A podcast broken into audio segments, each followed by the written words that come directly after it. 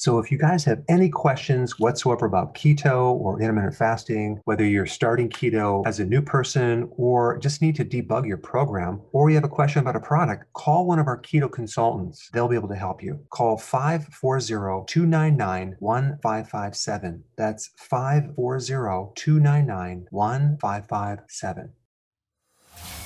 Welcome to the Dr. Berg Healthy Keto and Intermittent Fasting Podcast.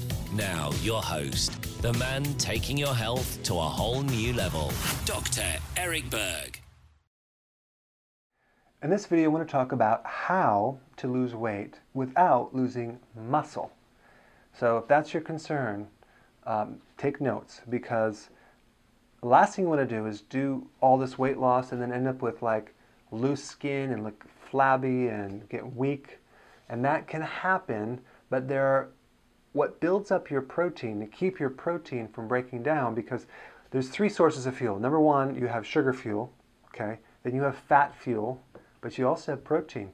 Your body will break down your own protein in the weight loss process if you if you don't have enough of this. You need something called branched amino acids. Now, what is branched amino acids? Those are amino acids. One would be uh, a thing called isoleucine, leucine, and um, a couple other ones. Okay, so don't worry about the names of them. Just go to the health food store and get branched amino acids if you wanted to supplement, but you don't really necessarily need to get these because I'm going to tell you the foods that you can get them in. Um, there's three foods are high in branched amino acids that will protect your muscles from breaking down when you're trying to lose weight. Um, number one would be eggs. Okay, eggs are number one. Number two, cottage cheese are loaded with this branched amino acids. And number th- and the next one would be soy. Now we don't want to do soy. Okay, that's out. That's it has the branched amino acids, but it's a low quality and it'll mess up your liver.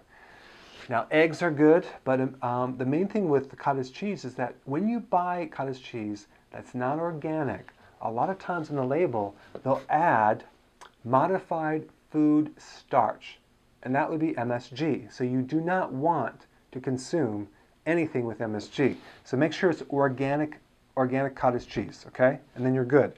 Um, so those are three great sources of protein to prevent the breakdown of muscle tissue when you're working out, okay? So that's how to prevent the muscle loss when you're trying to lose weight. Hey guys, I just want to let you know I have my new keto course just came out. It's a mini course. It covers all the basics and how to do it correctly. You can get through this in probably 20 minutes at the very most. So if you're interested, click the link below and get signed up now.